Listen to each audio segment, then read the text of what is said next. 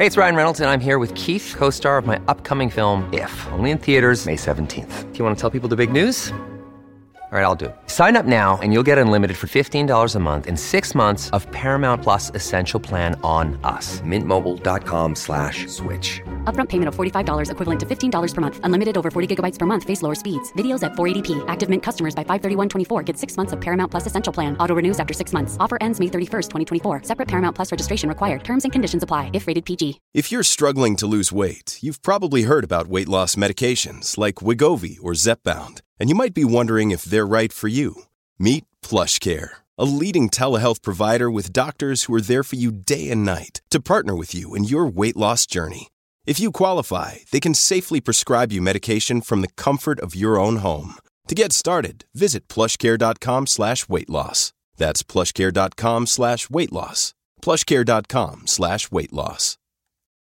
When you need mealtime inspiration, it's worth shopping Kroger, where you'll find over 30,000 mouthwatering choices that excite your inner foodie. And no matter what tasty choice you make, you'll enjoy our everyday low prices, plus extra ways to save, like digital coupons worth over $600 each week. You can also save up to $1 off per gallon at the pump with fuel points. More savings and more inspiring flavors make shopping Kroger worth it every time. Kroger, fresh for everyone. Fuel restrictions apply.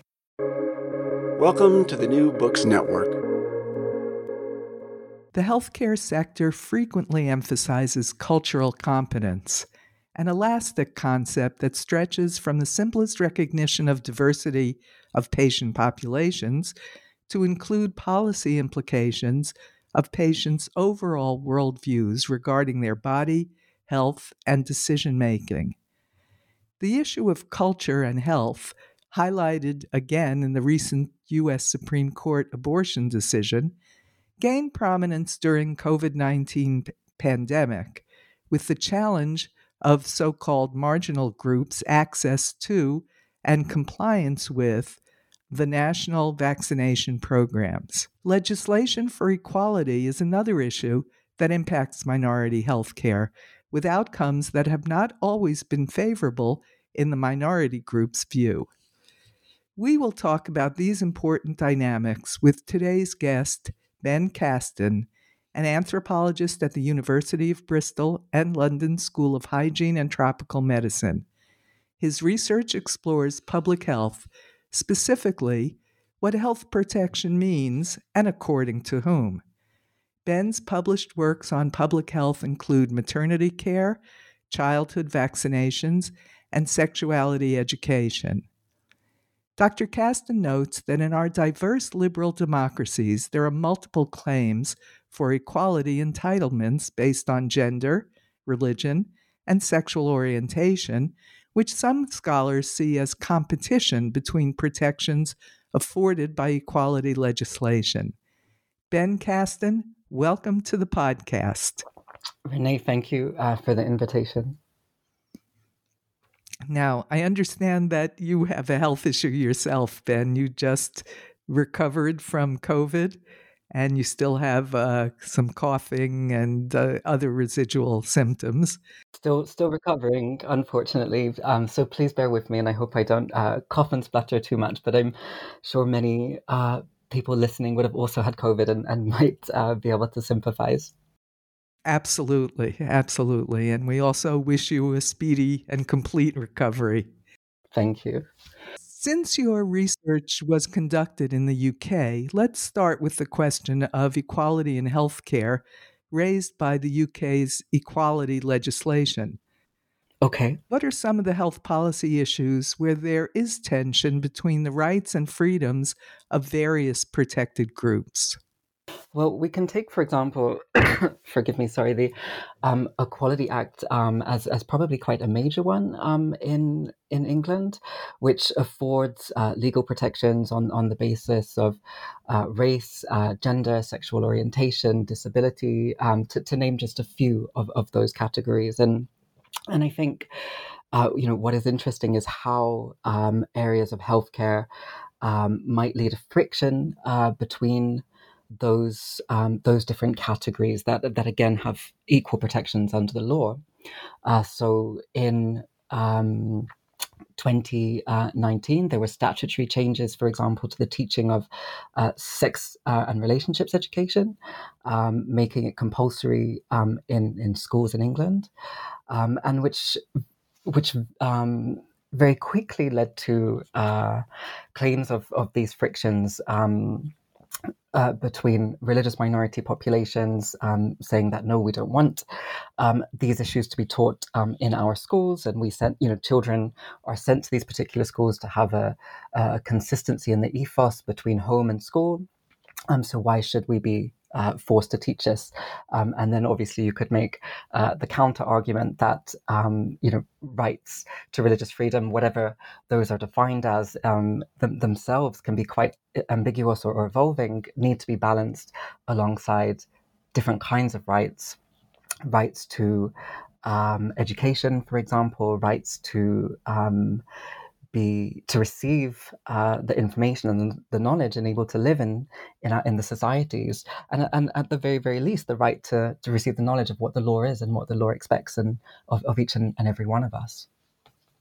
So that might be one particular example.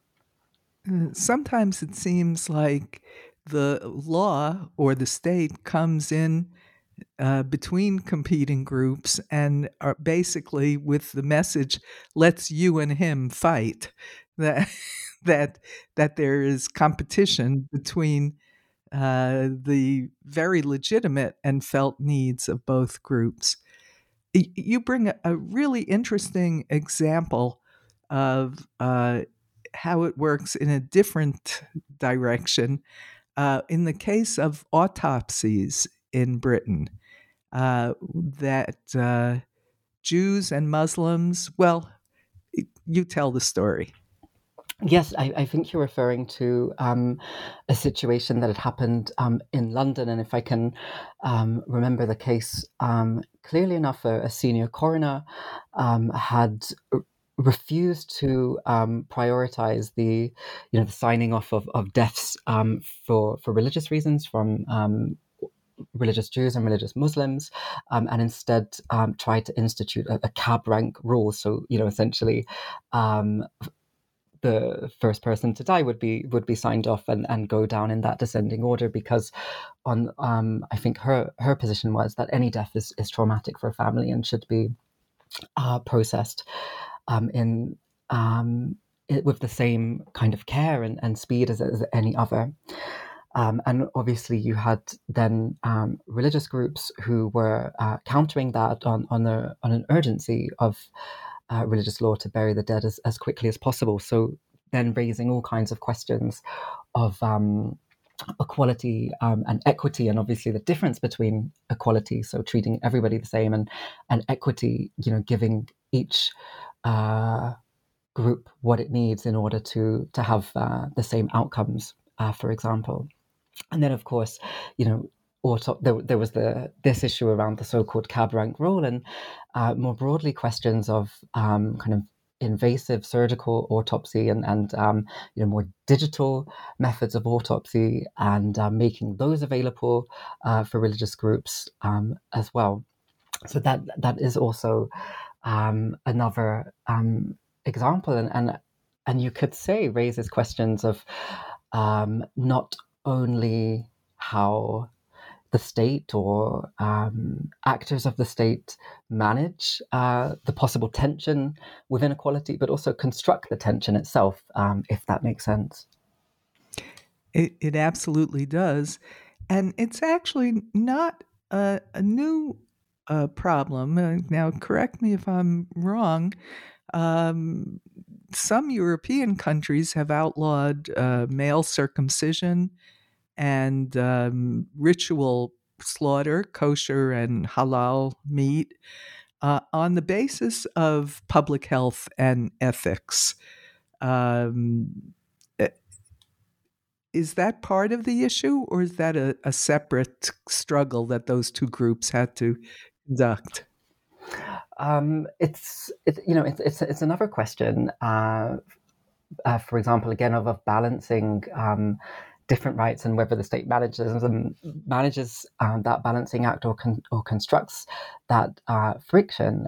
For example, the ethics of of the integrity of the child's body, for example, and you know, the religious mandates.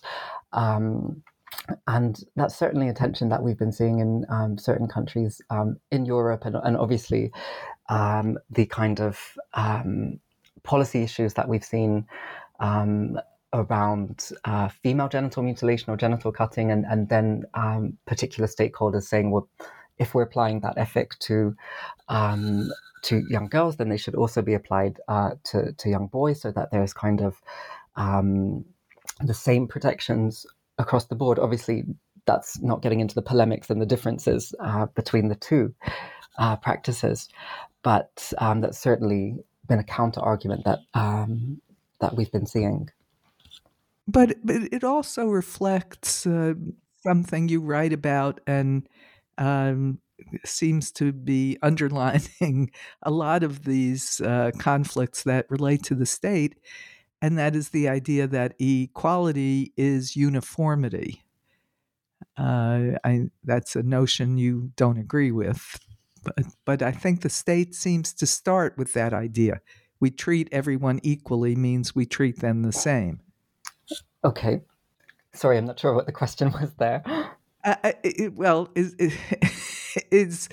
how it seems to me, that that's an underlining problem or difference in perspective. You're writing, am I correct in saying that you don't agree with the idea that equality implies uniformity, that everybody should be treated fairly means everyone should be treated the same?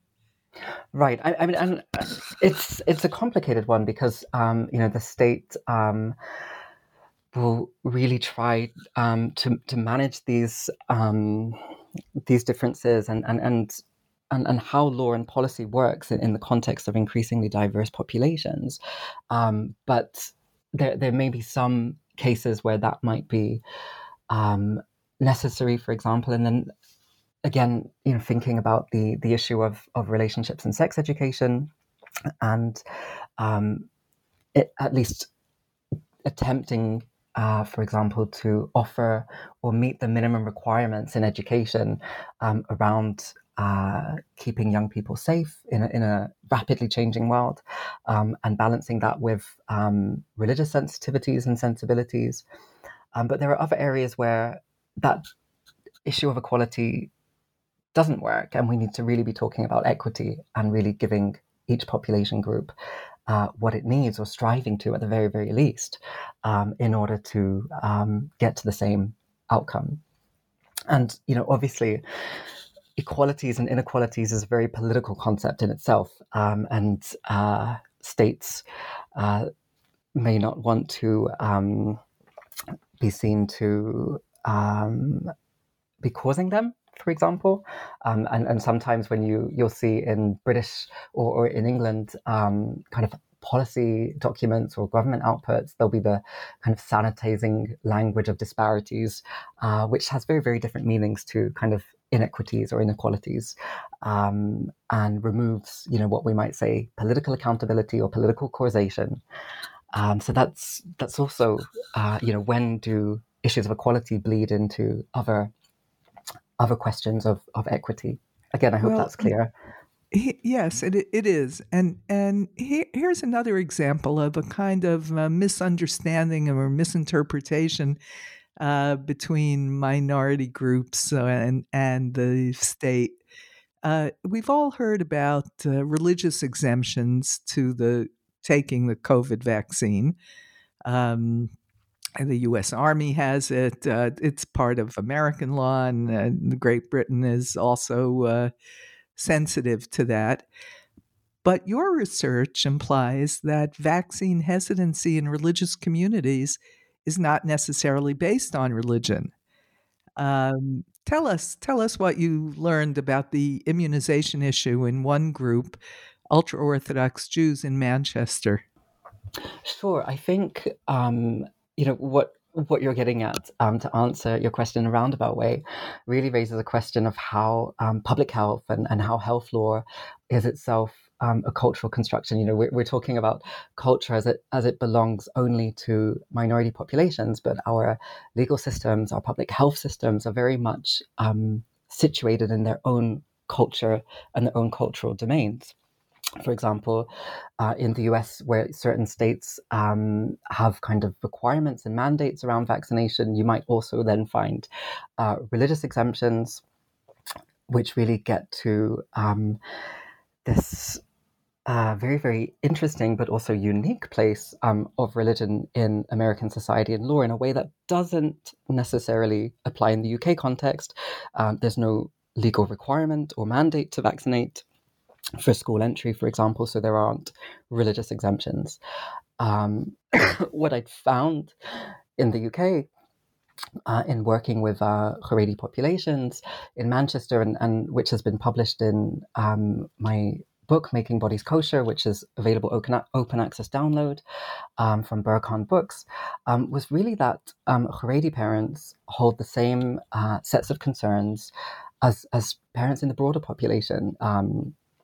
Is this the right way to keep my my child safe?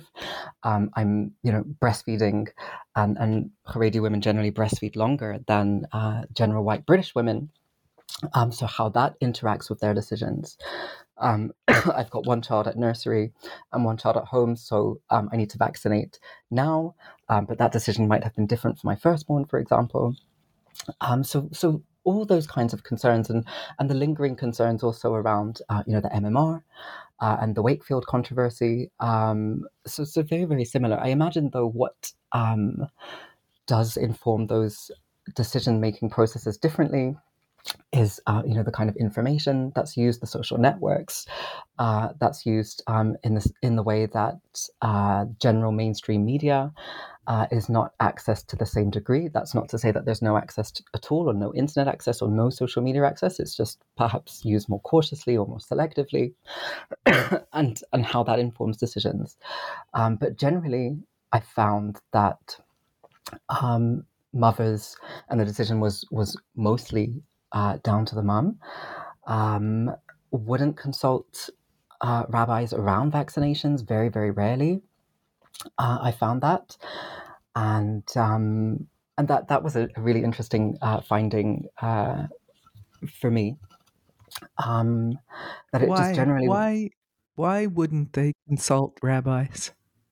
In the way that some parents would have felt that this wasn't an issue that would require rabbinic consultation, not in the same way because it was not a religious issue. Because it was not seen as a religious issue, not in the same way, or might interfere with religion in the same way that parents had questions around contraception, for example, or birth spacing technologies. So there were, that's not to say that they didn't consult rabbis or rabbinic authorities, and sometimes they would. But very, very rarely. And I very, very clearly remember one conversation with a mum saying, well, if you consult a rabbi and a rabbi says you've got to vaccinate, then you've really got to follow his word. But we could, I think almost word for word, she'd said, we could in a roundabout way try to figure out what he thinks about vaccination and then ask him. So really, having these reservations, it could be quite hazardous. If you've got your own position on vaccination and you go to a rabbi and he says, no, absolutely, this is the right thing to do, you've got to do it, could completely go against what they actually wanted. So parents, especially those opposed to vaccination, would be quite cautious about consulting rabbis. Sometimes they would underscore their general opposition by, using a framework of religious opposition. For example, concerns of vaccine safety and interest in homeopathy and alternative medicine, and the kind of amplification of over-determining of vaccine safety issues, and kind of underscoring that in a religious legal language to kind of consolidate and legitimize their opposition. But that was very, very much an issue among American Orthodox and Haredi Jewish parents. And again, I think that's because of the influence of that very American legal public health culture of religious exemptions. Now, you introduced an idea that was new to me, and I thought it had great depth, both for the group that you studied, but also for others, that helped me understand, in general, why there was so much objection or reluctance, hesitancy about the vaccinations. You write that immunization can be looked at as a metaphor for the creative boundary between the self and the larger world. Now, the self in this case is also the group. It's the boundary protecting the minority from not only the virus, but also from the social contagion of the outside world's values. So can you speak to that a little? Because it seems like a wonderful metaphor and one that would help the state and the secular part of the population understand the concerns of minority groups. In this case, it was ultra-Orthodox Jews, but it would be true for Orthodox Muslims and other smaller minority religious groups. Sure. I mean, protection has very different meanings for for different kinds of people, depending on who's being asked. And that needs to be considered as part of these conversations around vaccination or healthcare sector more broadly. What people view as the right way to protect ourselves and how that aligns or doesn't, how that aligns or doesn't align with what the state might position as the right responsible thing to do, being a responsible citizen. And really having those conversations. And I think that, again, to answer your question in a roundabout way, again, we very much often talk about the issues of of objection and positioning that as an issue within individuals and social groups, for example. But we also need to ask ourselves about the delivery of healthcare services, whether they are as flexible, as equitable, as accessible, as practical, as convenient, as sensitive as they could be, and how by having those conversations can also open us up to addressing these questions around protection. You know, what, for example, we saw in the COVID-19 pandemic, some fabulous collaborations between public health services and services within minority groups, for example, to collaborate and co-deliver the vaccination program. We saw vaccines being administered in mosques, really taken to people and communities to promote that confidence, to promote that trust, to promote that access, and really showing how things can work very, very differently. And I think that's a really, really crucial part of this conversation in bringing together, negotiating, mediating what can sometimes be different ideas of protection. Yes, I agree. And I think that was the concept of cultural competence that we began with, just knowing that different subgroups may have a different calendar. And so they're not available to make an appointment on a particular day. And bringing the vaccination to the mosque is a great idea. Actually, that's done in the general community in the States as well. There have been communities that offered vaccinations in public libraries because that's an institution that is close to the people. But basically, the state and these minority communities we're talking about, as well as others, they have different and even opposing conceptions of health protection and also protecting their collective life. So finally, how should the secular state navigate between conservative actors who want to maintain their group identity and authority and the state's policy objectives? And that is how to negotiate. What are your ideas about how to negotiate British values, if we can still use that term, with Orthodox Muslim and Jewish values. Mm. Well, I think, the question of whether the state is secular is another podcast conversation entirely. But I think... And there's an anthropologist, Arthur Kleinman, and he said something that really, really resonates with me, and that is, to routinely ask patients what matters most to them, rather than to assume, but to try and determine. And I think that can be a starting point for all kinds of conversations of cultural competence and in health or in society, and how we just start the conversation, and I think that there really could be a lot there. It sounds quite simple, it sounds quite basic, but rather than going on the defensive or the antagonistic, to really start in having that opening conversation.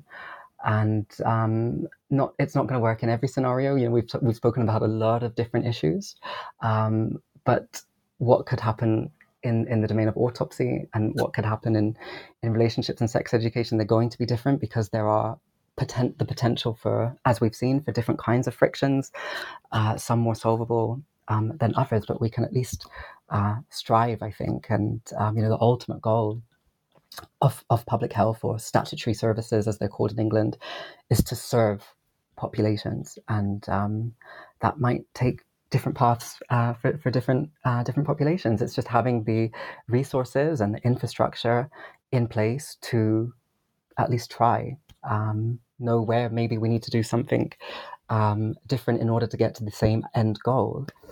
And again, I think what strikes me about our conversation is just to really underscore that how public health or law or our political systems operate are in themselves in cultural domains, and culture is not just the something that belongs to minority groups.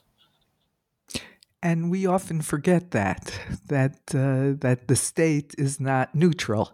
It's a culture in itself. It's a third party. Absolutely. And then when we start with that, we understand how sometimes states and policies and laws again can construct the frictions that we see. Yes, absolutely. Thank you for bringing it to our attention. I'm very mindful, having just recovered from COVID myself, that I don't want to wear you out or take advantage of your goodwill to participate in this conversation today. So, but before I let you go, tell us something about what you're working on now. So I am... finishing up this project on relationships and sex education, and starting a new project on the delivery of or the change in program of tuberculosis vaccine with colleagues at the London School of Hygiene and Tropical Medicine. So very excited to take these questions forward in a slightly different direction. Well, lots of good luck with that project, both the one you're completing and the one you're starting. And thank you so much, Ben, for coming on the show today. Thank you, Renee, and thank you also to Bela for making this possible and sharing your time with me. Absolutely. Thanks to our researcher, Bela Pasikov.